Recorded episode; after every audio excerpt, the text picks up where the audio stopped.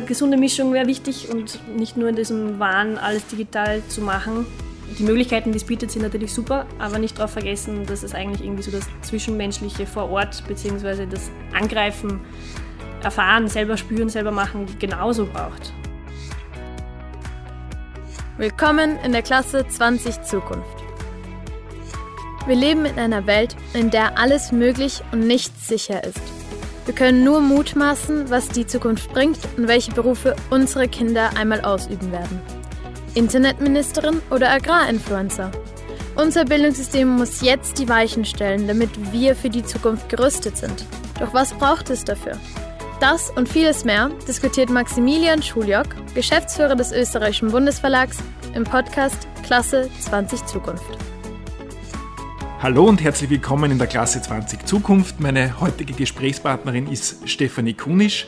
Die Stefanie unterrichtet im Bundesrealgymnasium in Enns Englisch und Biologie und sie setzt sich neben ihrer Lehrtätigkeit auch tatkräftig für den Klimaschutz ein. Unter anderem ist sie als Obfrau beim Klimavolksbegehren aktiv. Somit vereint sie zwei ganz, ganz wichtige und aktuelle Themen unserer Zeit, nämlich Bildung und Klimaschutz. Liebe Stefanie, herzlich willkommen und schön, dass du da bist. Danke, hallo. Du bist ja jetzt seit mehreren Jahren beim Klimavolksbegehren äh, aktiv.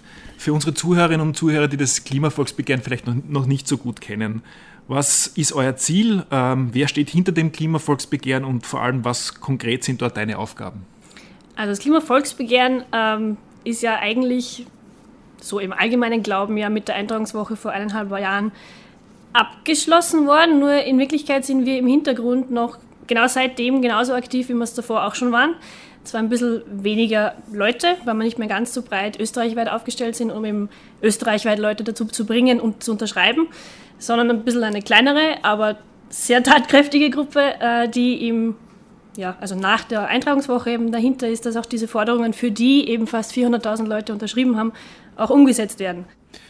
Es ist ja so, dass das Thema Klimawandel ja eigentlich in allen Lehrplänen vorkommt, in allen Gegenständen, in allen Lehrplänen. Das wird jetzt auch noch mehr werden mit, mit neuen Lehrplangenerationen. Bist du der Meinung, dass das Thema dann auch tatsächlich in der Unterrichtsrealität genug Platz bekommt oder, oder gibt es da weiter Verbesserungspotenzial, vielleicht auch wenn es gerade wenn es um die Lehrerinnenausbildung geht? Das ist sicher der wichtigste Punkt. Also es gibt, ich habe jetzt in den letzten Tagen auch noch mit Kollegen und Kolleginnen geredet, es gibt in jedem Fach die Möglichkeit, das Thema Klimawandel, Nachhaltigkeit irgendwie einzubauen. Jedes Fach hat irgendwie ja, die Möglichkeit dazu. Man muss sie nur nutzen, vielleicht hin und wieder mal suchen, aber es gibt sie. Äh, dementsprechend wäre es in der Lehrerausbildung, aber genauso gut auch in der Fortbildung für die Kollegen und Kolleginnen, die schon im Berufsleben stehen, ähm, wichtig, da noch einen größeren Fokus drauf zu setzen. Definitiv, ja. Wie, wie, behandelst du das Thema in deinem eigenen Unterricht? Ähm, in Biologie ist es ja irgendwie naheliegend, ähm, Englisch ähm, äh, vielleicht nicht so, so klar auf der Hand, aber natürlich, du hast gesagt, es ist in allen Gegenständen gut möglich. Ähm, ja, Biologie ist relativ logisch. Da habe ich mal ein Referatprojekt in meinem Praktikum damals noch gemacht mit einer fünften Klasse, die halt dann zu verschiedenen Themen eben Referate gemacht haben. Ähm, über, ja, wenn es jetzt ähm, einfach vom Thema her Stoff ist sozusagen, dann logischerweise sowieso. Und in Englisch gibt es verschiedenste, man kann ein Buch lesen, man kann Listenings und Readings, man kann sich einen Beitrag anhören, also jetzt um Hörübungen, Diskussions, als Diskussionsthema bietet sich super an. Wird auch, ähm, gestern erst mit einer Kollegin geredet, die den Cambridge-Kurs unterrichtet sozusagen, wo Schüler, Schülerinnen freiwillig sozusagen an dem Zusatzenglischunterricht teilnehmen können, um eben das Cambridge Certificate zu machen. Und sie hat gemeint, es ist in irgendeiner diesen, da haben sie eine, mehrere Prüfungen, also sowohl schriftlich als auch mündlich. Ähm, irgendwo kommt sicherlich dieses Thema Umweltschutz vor. Also da ist es schon sehr stark drinnen. Ähm, ich habe vor kurzem, was mich sehr schockiert hat, in einer dritten Klasse von mir in Englisch, da war gerade das, das, Thema in der, in der Unit vom Buch ähm, Animals oder Dangerous Animals oder so. Und als Unterthema war dann eben auch gefährdete Tierarten. Und ich habe sie kurz vor den Weihnachtsferien einfach mal einen Steckbrief über ein selbstgewähltes gewähltes, gefährdetes Tier schreiben lassen. Warum ist es gefährdet? Wie schaut es aus? Ein bisschen Adjektive üben und so weiter.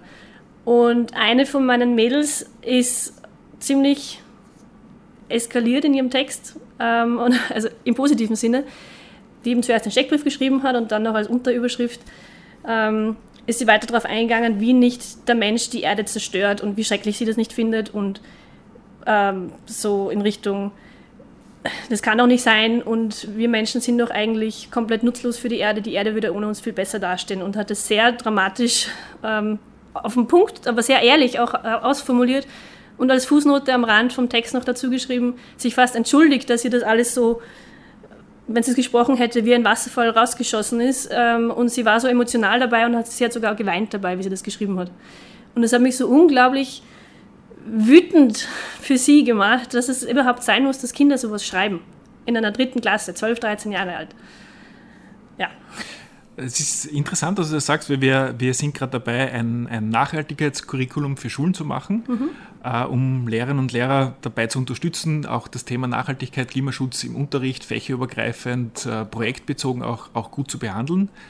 Und wir hatten gerade gestern die Diskussion, ähm, welchen Ansatz man wählt, äh, wie, wie äh, drastisch man die Situation darstellt und äh, gerade auch, also wir machen das für die Volksschule, wir machen es aber auch für die Unter- und für die Oberstufe, gerade in der Volksschule, wie sehr muss man die Dramatik vor Augen führen und wie sehr, oder wie sehr wählt man einen lösungsorientierten Ansatz. Welche Erfahrungen hast du da gemacht? Müssen wir zuerst Angst bekommen, bevor wir, bevor wir verstehen, ähm, dass wir was tun müssen? Also grundsätzlich ist es sicher immer, also Angst alleine ist komplett sinnlos. Also ohne Lösungsansätze bringt es überhaupt nichts, da nur Angst zu schüren. Und wie eben bei dem Mädel in meiner dritten Klasse sich gezeigt hat, viele haben die Angst sowieso schon.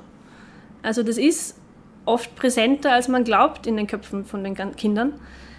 Also klar, die Fakten auf den Tisch legen und sagen, so schaut es aus, wenn wir nichts tun, wird das passieren ist legitim. Aber definitiv braucht es auch die Ansätze, was kann ich tun, was können wir tun, wo können wir uns einsetzen, damit sich im Großen was tut. Also die braucht es auf jeden Fall. Ähm, es gab ja hm, vor allem vor Corona, das ist dann nachher natürlich nicht mehr so leicht gegangen, die, die Fridays for Future Bewegung, die am mhm. Anfang vielfach auch kritisiert war, weil man gesagt hat, Schülerinnen und Schüler gehen dorthin, damit sie nicht in die Schule gehen muss, müssen. Aber da ist ja tatsächlich was entstanden. Also es ist, man hat schon sehr, sehr ähm, erfolgreich auf das Thema hingewiesen. Das hat sich auch in der Politik einiges seit, seit mhm. damals getan.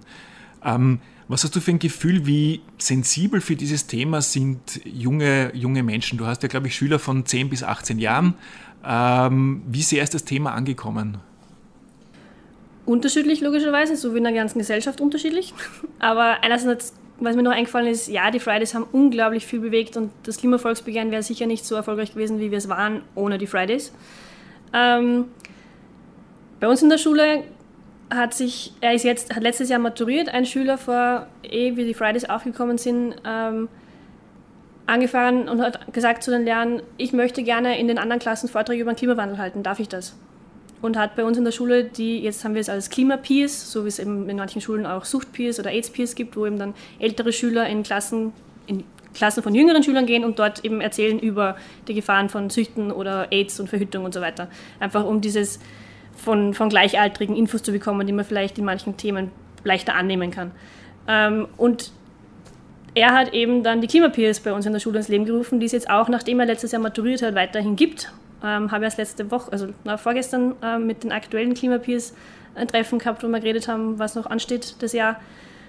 Äh, also ja, es ist definitiv angekommen und es gibt definitiv engagierte Schüler, Schülerinnen, aber so wie in der gesamten Gesellschaft auch wieder welche, wo es weniger angekommen ist. Magst du uns vielleicht kurz sagen, was diese Klimapeers bei euch in der Schule machen? Mhm.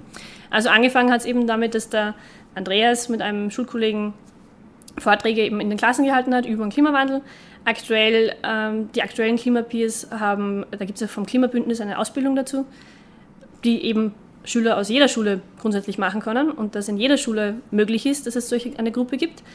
Und im Rahmen dieser Ausbildung haben sie auch einen, ein Video gedreht über Mülltrennung. Also der aktuelle Plan ist gerade, dass sie jetzt in die ersten, zweiten Klassen wahrscheinlich auch ähm, mal gehen und mit denen über Mülltrennung in der Schule reden. Also auch so die kleinen alltäglichen Themen ansprechen und da was in Gang setzen.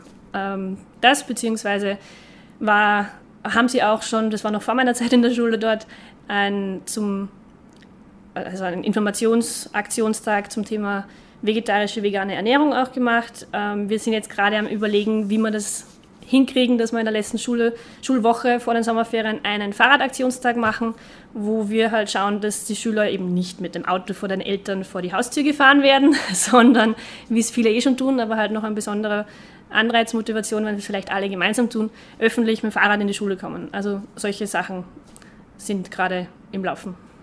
Ich merke, du strahlst richtig, wenn, wenn wir über das Thema, über das Thema sprechen. Ähm, ich versuche jetzt trotzdem zu unserem zweiten zentralen mhm. Thema zu kommen, nämlich zur Bildung. Und äh, auch bei der Bildung geht es ja eigentlich um Nachhaltigkeit. Es geht darum, wie nachhaltig wir Kinder und Jugendliche auf die Welt von morgen vorbereiten. Ähm, wieso bist du eigentlich Lehrerin geworden und was motiviert dich so in deiner täglichen Arbeit? Äh, ich war in der Schule früher selber schon immer die, die irgendwie gern erklärt hat. Keine Ahnung. Ich, ja, ich war gut in der Schule und ich habe sehr viel eigentlich gerade in den nicht Schularbeitenfächern dadurch gelernt, dass ich anderen erklärt habe. Gerade jetzt in Biologie oder was, steht man vor der Stunde nochmal und erklärt den Stoff von der letzten Woche oder so. Ähm, also das war irgendwie immer schon was, was ich gerne und viel gemacht habe. Und ja, irgendwann hat dann meine Mama schon so gesagt, ja, du bist Lehrerin. Und ich habe mich mehr oder weniger dagegen gesträubt, weil die Mama das gesagt hat. Aber irgendwann war es dann doch die Entscheidung, dass ich mir dachte, ja, ich mache das gern. Ich arbeite gern mit Kindern, Jugendlichen. Ich erkläre gern Sachen. Englisch und Biologie sind Fächer, Themen, die mir taugen, die ich gern weitergebe. Du hast es schon angesprochen, also unsere Welt verändert sich zum einen, wird immer digitaler, auch unsere Gesellschaft verändert sich dadurch äh, sehr schnell. Da ist auch einiges durch Corona beschleunigt worden. Und die digitale Schul Schule ist eigentlich keine Zukunftsmusik mehr. Äh, du hast es schon gesagt, Schülerinnen und Schüler bekommen Laptops, äh, bekommen, äh, bekommen Tablets. Wie digital ist eigentlich dein Unterricht? Also wenn man jetzt einmal davon absieht, dass du manchmal deinen Unterricht in, ins Kinderzimmer zu Hause übertragen musst. Also wie digital ist eigentlich dein Unterricht und was glaubst du, wie digital guter Unterricht überhaupt sein sollte? Hm, ähm, wie, wie, digital ist mein Unterricht? Unterschiedlich. Ähm, ja, man zeigt immer Video her oder auch nur Videoausschnitte kurz, was gerade mit YouTube und ähnlichen Plattformen recht praktisch ist, dass man das schnell mal einbaut, ohne dass man jetzt einen großen, keine Ahnung, Fernseher in die Klasse schieben muss oder so.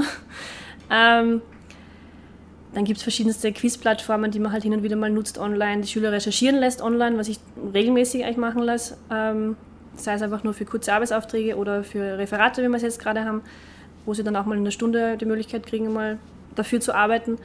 Ähm, also so Recherchesachen, Recherchesachen schon gern und immer wieder. Ähm, aber gerade in Biologie, wo ich auch bei meinen Biologiekollegen, Kolleginnen das Gefühl habe, dass sie skeptisch sind, dass dann die Kinder irgendwie den Bezug zu, zur Natur irgendwie verlieren, wenn es nur mehr zu digital ist. Also ja, äh, gesunde Mischung wäre wichtig und nicht nur in diesem Wahn, alles digital zu machen, die Möglichkeiten, die es bietet, sind natürlich super, aber nicht darauf vergessen, dass es eigentlich irgendwie so das Zwischenmenschliche vor Ort, beziehungsweise das Angreifen, Erfahren, selber spüren, selber machen, genauso braucht. Ich glaube, du hast was ganz Wichtiges angesprochen, weil die Diskussion wird ja immer sehr oberflächlich geführt. Da wird gesagt, ähm, alles digital oder alles, alles analog. Ich glaube, es ist eine richtige Mischung, ähm, der richtige Weg. Ähm, wenn du an die Schule von morgen denkst, äh, dieser Podcast heißt ja Klasse 20 Zukunft. Äh, Gibt es ein Schulfach, was du einführen würdest? Wir haben gerade über das auch jetzt die letzten Tage nochmal geredet, so in Vorbereitung für heute. ähm, Braucht ein Schul Schulfach Nachhaltigkeit und waren dann eigentlich der Meinung, es also macht mehr Sinn, wenn man das wirklich effizienter und mehr, also mehr ein bisschen pusht, dass es in den anderen Fächern auch untergebracht wird. Also Lehrer, die jetzt schon, Lehrerinnen, die jetzt schon dafür motiviert sind, machen das eh. Aber wenn man das vielleicht, manche, denen ist es gar nicht so bewusst. Drum, wie gesagt, am Anfang ähm, Richtung Fortbildung, Weiterbildung oder überhaupt Ausbildung von Lehrern, wenn das da irgendwie präsenter ist, dann würde es, glaube ich, schon auch Zukunft, in, in Zukunft im Unterricht ähm, noch verstärkter unterkommen.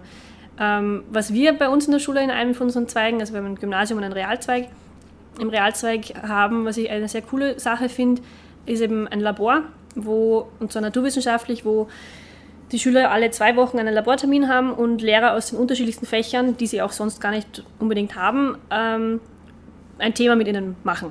Ich habe jetzt im Herbst zum Beispiel Fische seziert. Ähm, dann gibt es aber auch in der dritten Klasse auch, ähm, haben die in der dritten Klasse auch was, wo sie äh, durch Enz spaziert sind und kartiert haben und so ein bisschen geografische Sachen eben gemacht haben und eben wirklich rausgegangen sind und was gemacht haben. Dann haben wir ein Thema ähm, Boden dass ich mit einer Kollegin, also auf ihre Idee hin, jetzt noch umgestalten werde und wir heuer Hochbeete anlegen werden mit den Schülern. Also irgendwie war auch dieses praktische, ähm, dem Praktischen den, den, Raum zu geben, den es verdient, ähm, wäre super.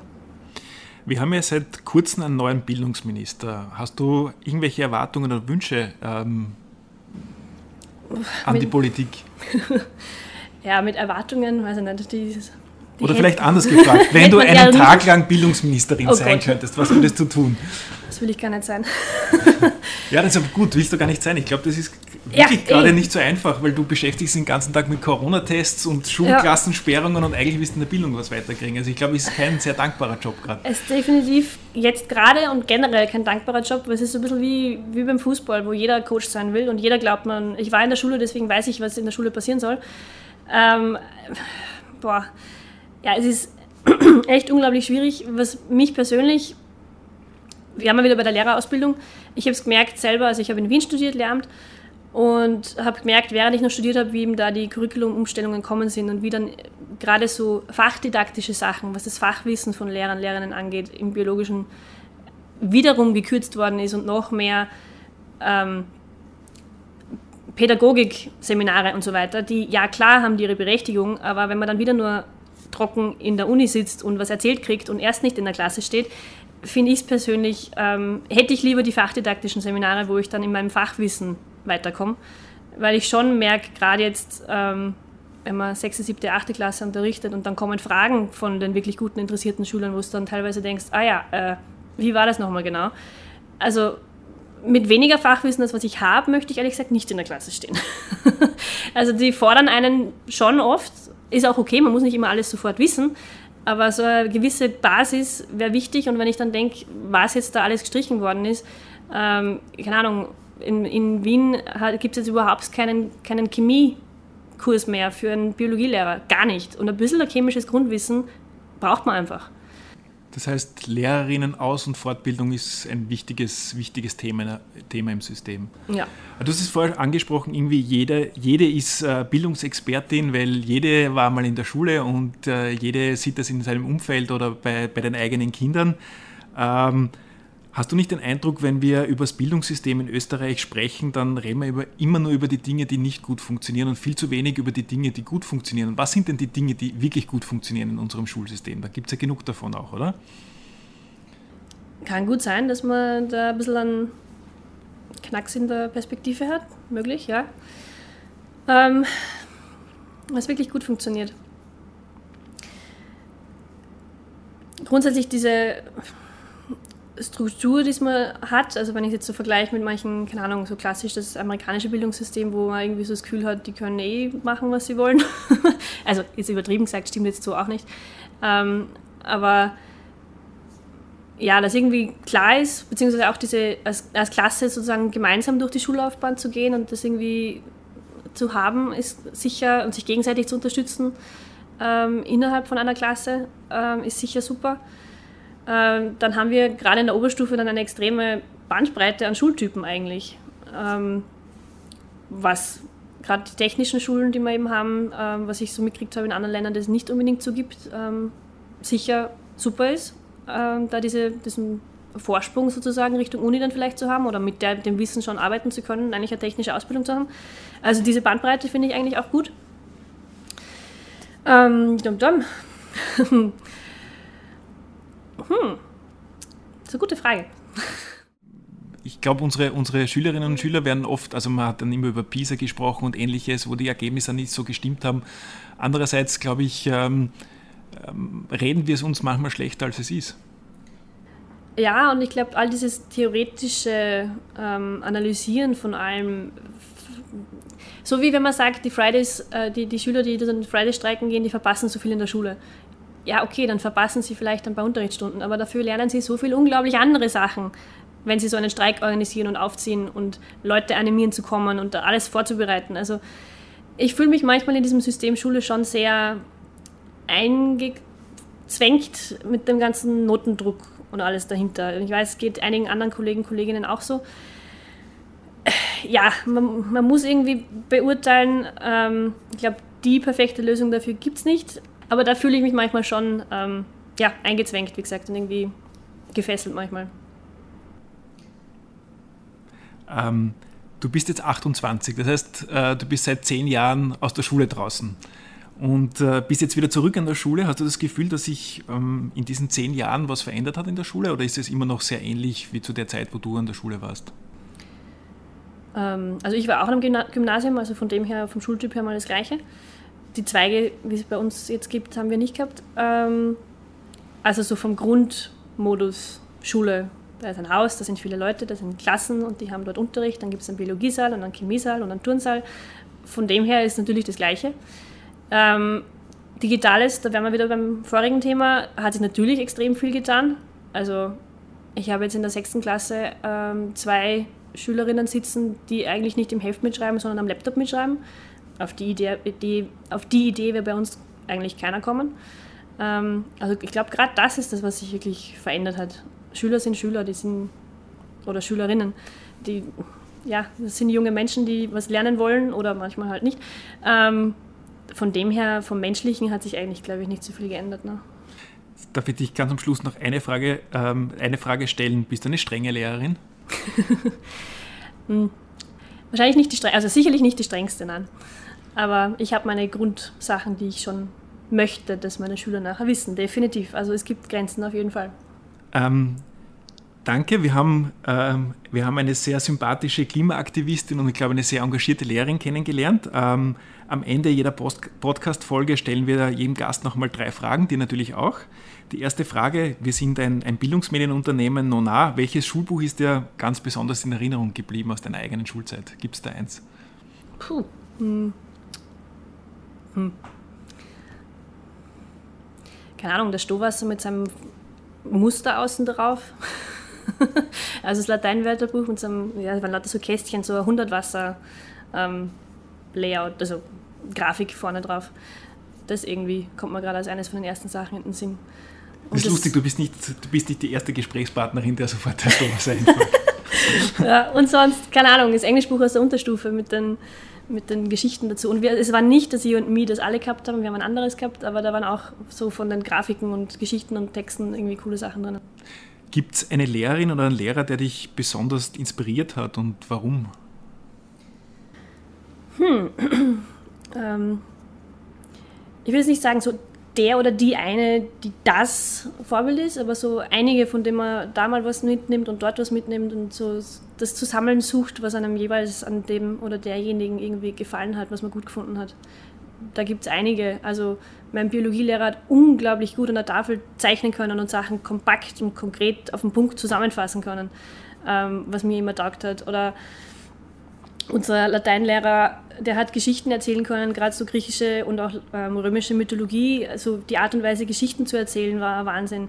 Fällt mir jetzt ein Uniprofessor ein, ähm, der inzwischen in Pension ist, oder wahrscheinlich, also theoretisch wäre er schon in Pension gewesen, wie ich noch studiert habe, aber er hat nicht genug davon gehabt und ist immer wieder auf Exkursionen mitgefahren. Der war überhaupt das Wunderwerk an Geschichten zur Biologie zu erzählen und Wissen in Geschichten zu verpacken. Ähm, also ich glaube, die wären so die markantesten. Du hast vorher gesagt, äh, Schule ist Schule, das ist ein Gebäude mit vielen Leuten drinnen. Wenn du an die Klasse 20 Zukunft denkst, wie stellst du dir vor? Wie soll die sein? Also das Klassenzimmer oder, oder was? Die Klasse, die Schule, äh, der Unterricht. Hm, ähm, äh, hm. Also die Klassen schüleranzahlmäßig definitiv nicht mehr größer, als sie schon ist. Gerne kleiner. Also wenn man mit 28, 29, 30 Erstklässlern durchstartet, die da ein wuselter Haufen sind, das ist schon ordentlich. Ähm, vom Raum her, ja, hell. Keine Ahnung, Blick ins Grüne im Idealfall, Möglichkeit nach draußen zu gehen mal vielleicht.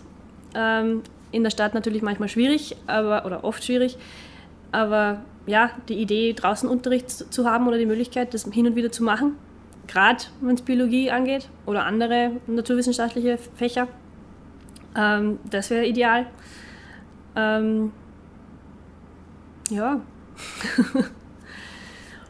Helle Räume jedenfalls. Das ist eine sehr, sehr schöne Vorstellung.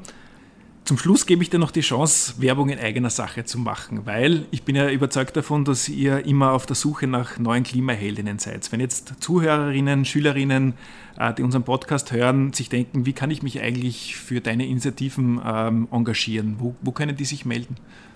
Also fürs Klimavolksbegehren könnt ihr entweder auf unserer Homepage schauen, einfach Klimavolksbegehren googeln oder auf unserer Instagram-Seite, da gibt es immer wieder mal so ein Mitmach, also einen Link zum Mitmachformular und dann kann man sich dort einfach eintragen.